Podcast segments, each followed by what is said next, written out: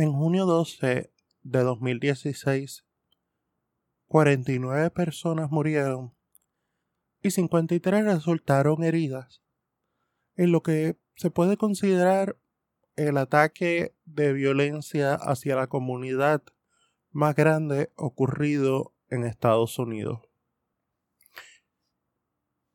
Nuestra reflexión en este momento debe ser por las víctimas de tan horrendo acto, por aquellos que de por vida quedaron marcados por tan horrendo acto, y por nosotros como comunidad para luchar para que una situación como esta no afecte a otras personas en el futuro. Saludos, bienvenidos, bienvenidas y bienvenidas a la puerta del closet. Soy Ángel Hernández.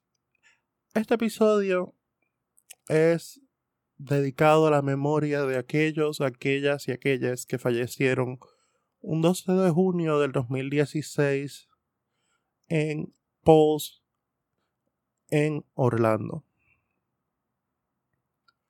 Todos recordamos usualmente qué estábamos haciendo un día que marcó nuestra vida. Mucha de mi generación recordamos qué estábamos haciendo en septiembre 11. Generaciones anteriores recuerdan qué estaban haciendo el día que hubo el incendio del DuPont Plaza en San Juan de Puerto Rico. O generaciones más, más mayores pueden recordar qué pasó, qué estaban haciendo el día que murió Roberto Clemente. Para nosotros, la comunidad, muchos recordamos qué estábamos haciendo cuando recibimos o cuando nos enteramos de la fatal noticia de la masacre que había ocurrido en Pauls, en Orlando.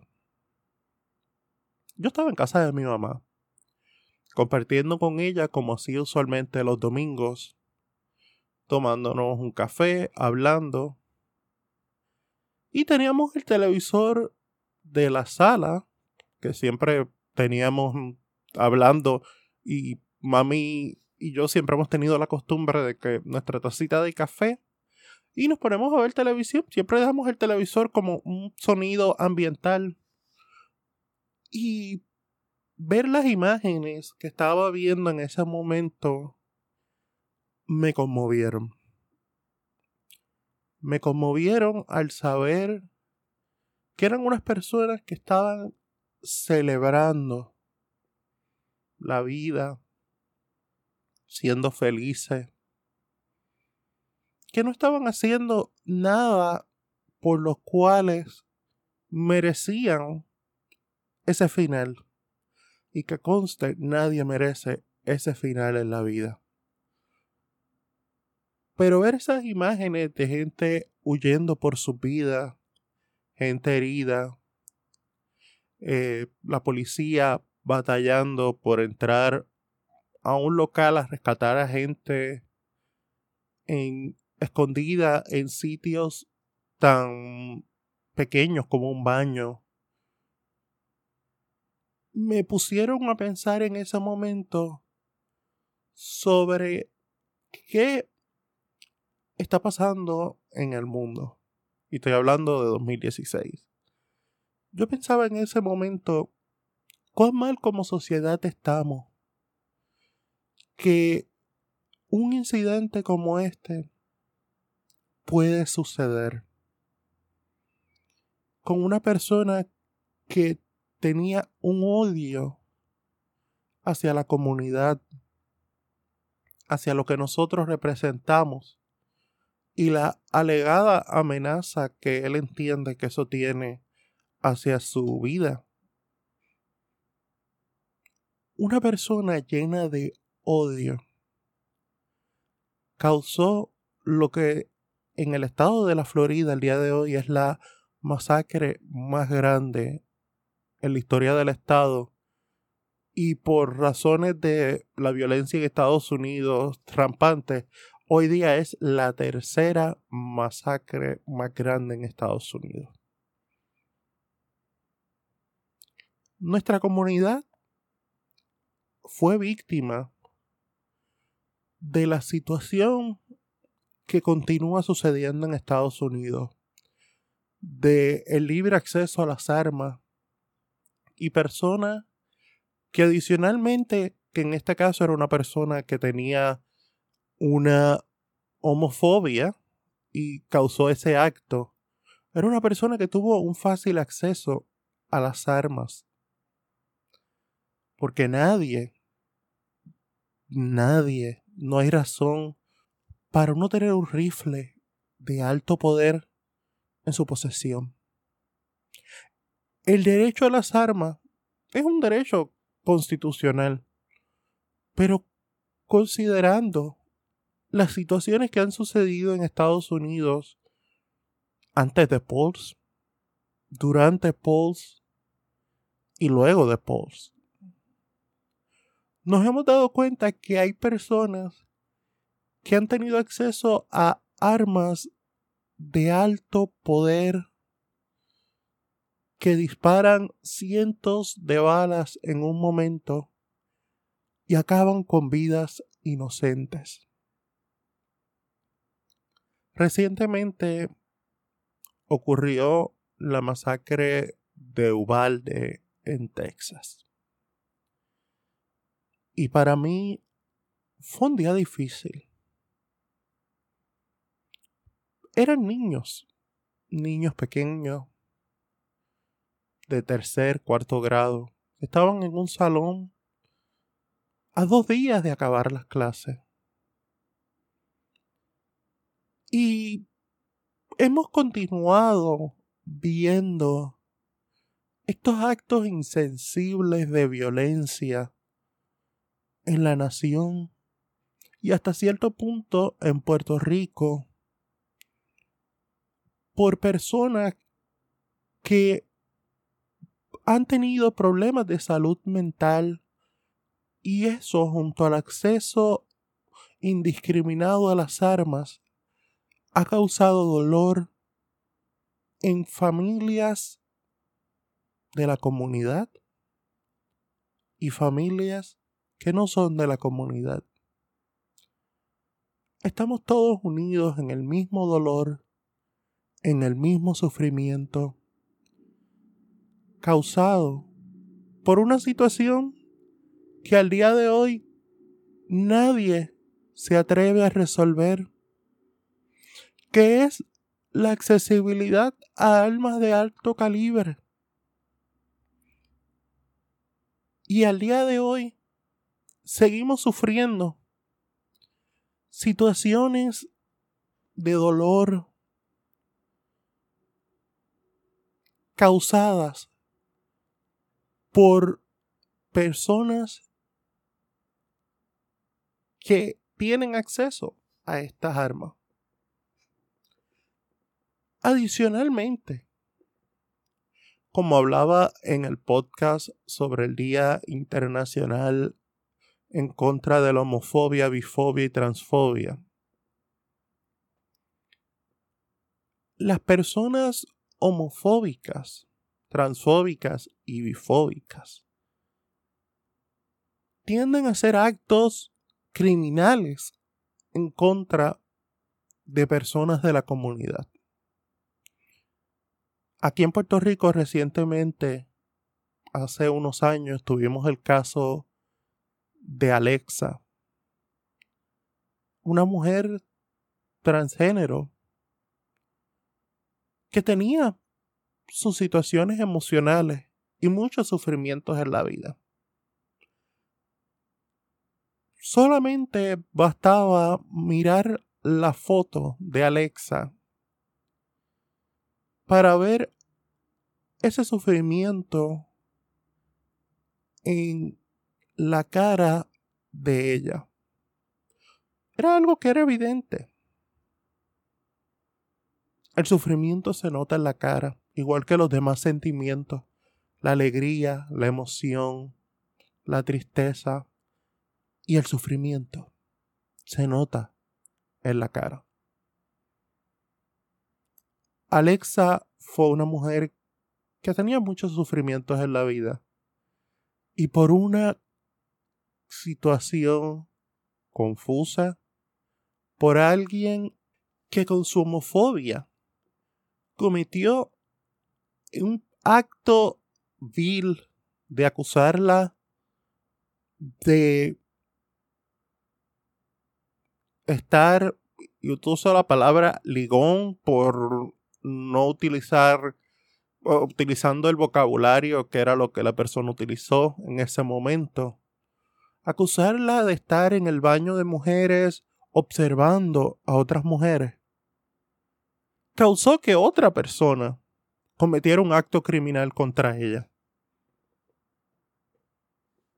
Nuestra comunidad y otras comunidades sufren por estas situaciones.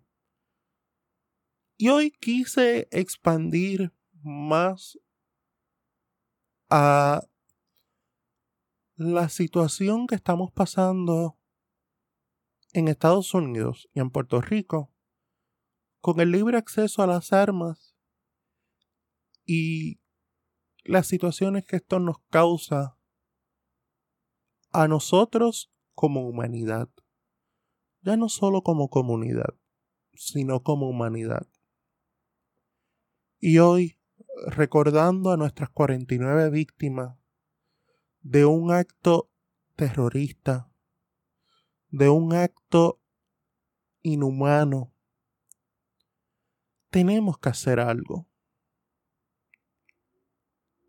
Tenemos que abogar por nuestras víctimas y por las víctimas de ataques criminales alrededor de Estados Unidos y de Puerto Rico, ya sean miembros de la comunidad o de personas que no merecían morir de esa manera. Debemos abogar por un acceso más humano a servicios de salud mental.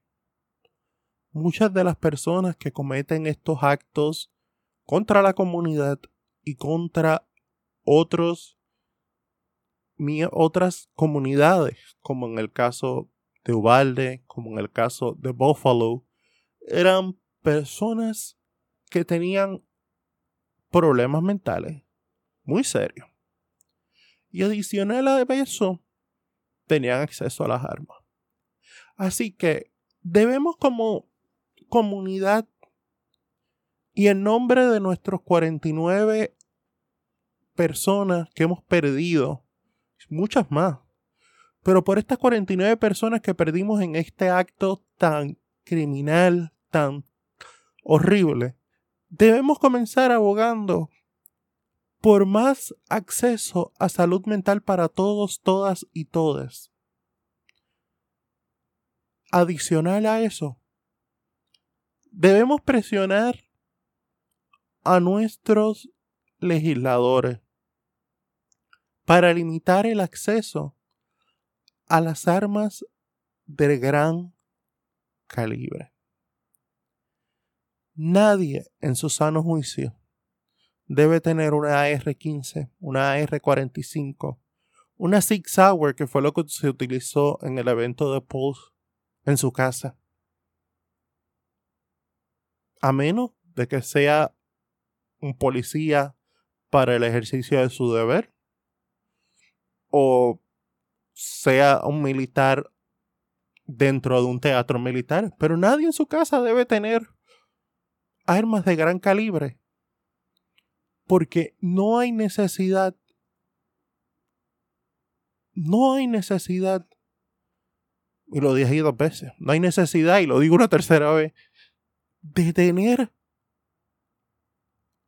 un arsenal de armas de alto poder en una residencia. Nadie debe tener acceso a armas de alto poder, y mucho menos personas que tienen un historial de salud mental afectada. Es hora de que como comunidad nos unamos a las diferentes comunidades que lloran, sufren. Los ataques indiscriminados de las armas. Y hagamos un aporte a la sociedad. Y nos unamos pidiendo más acceso a salud mental. Y ningún acceso a armas de alto poder en manos de personas que no tengan necesidad de tenerlas. Necesitamos vivir en un mundo de paz. Necesitamos vivir en un mundo donde todas, todos y todes podamos vivir libres de tener una preocupación de ser asesinados, asesinadas, asesinades, ya no solo por ser quienes somos, sencillamente por estar en el sitio equivocado en el momento menos indicado. Nuestra comunidad y todas las comunidades del mundo merecen paz, merecen tener espacios y momentos donde podamos ser quienes somos, podamos comprar artículos de primera necesidad. Y hago esta referencia porque la masacre de Buffalo fue en un supermercado. O sea, nuestros, nuestras y nuestros compañeros de Pulse estaban en una discoteca disfrutando una noche. Nuestros niños de Ubalde estaban tomando clases. Y nuestros amigos de Buffalo estaban en un supermercado haciendo compra. Que es algo que todos hacemos. Todos tenemos que comer. Y es hora de que podamos vivir en un mundo donde no tengamos que preocuparnos de ninguna manera de salir a la calle y ser víctimas de una persona que indiscriminadamente dispare ante otras personas. Es por eso que este episodio, aunque se dedica a la memoria de nuestros, nuestras y nuestras 49 personas que fallecieron en Pulse, quise expandirlo para recordar a todos aquellos que han muerto en manos de personas que cuya salud mental está afectada y cuyos accesos a armas han sido tan fácil que han causado estos incidentes. Es hora que como comunidad y recordando a nuestros, nuestras y nuestras 49, llamemos a nuestros legisladores, llamemos a nuestros senadores y congresistas, aquellos que viven en Estados Unidos, y reclamemos un país libre de armas de alto calibre en manos de cualquier persona. Es hora de que pidamos poder estar en un mundo, en una sociedad de paz, donde los accesos a la salud mental para todos, todas y todes sean una prioridad. Y enfocado en la salud mental, porque todas estas personas y todos nosotros nos beneficiaríamos de un acceso más libre, más fácil a la salud mental. A ellos les evitaría cometer crímenes. Y a nosotros nos ayudaría a sanar traumas del pasado y poder ser más libres y más felices. Es hora de que nos levantemos con un frente unido y recordemos y reclamemos a nuestros legisladores que es hora de que se haga algo. Yo no quiero tener que volver a grabar un episodio recordando a más miembros de la comunidad asesinados, asesinadas, asesinadas. Nuestras vidas valen. Las vidas de los niños de Ubalde valen. La vida de las personas que estaban haciendo compra en Buffalo valen. Ya es hora de detener el acceso indiscriminado a armas y hora de evitar más crímenes como estos. Esto es en la puerta del closet, un podcast para la comunidad LGBTIQ y aliados, donde todas, todos y todes somos bienvenidos. Hasta la próxima.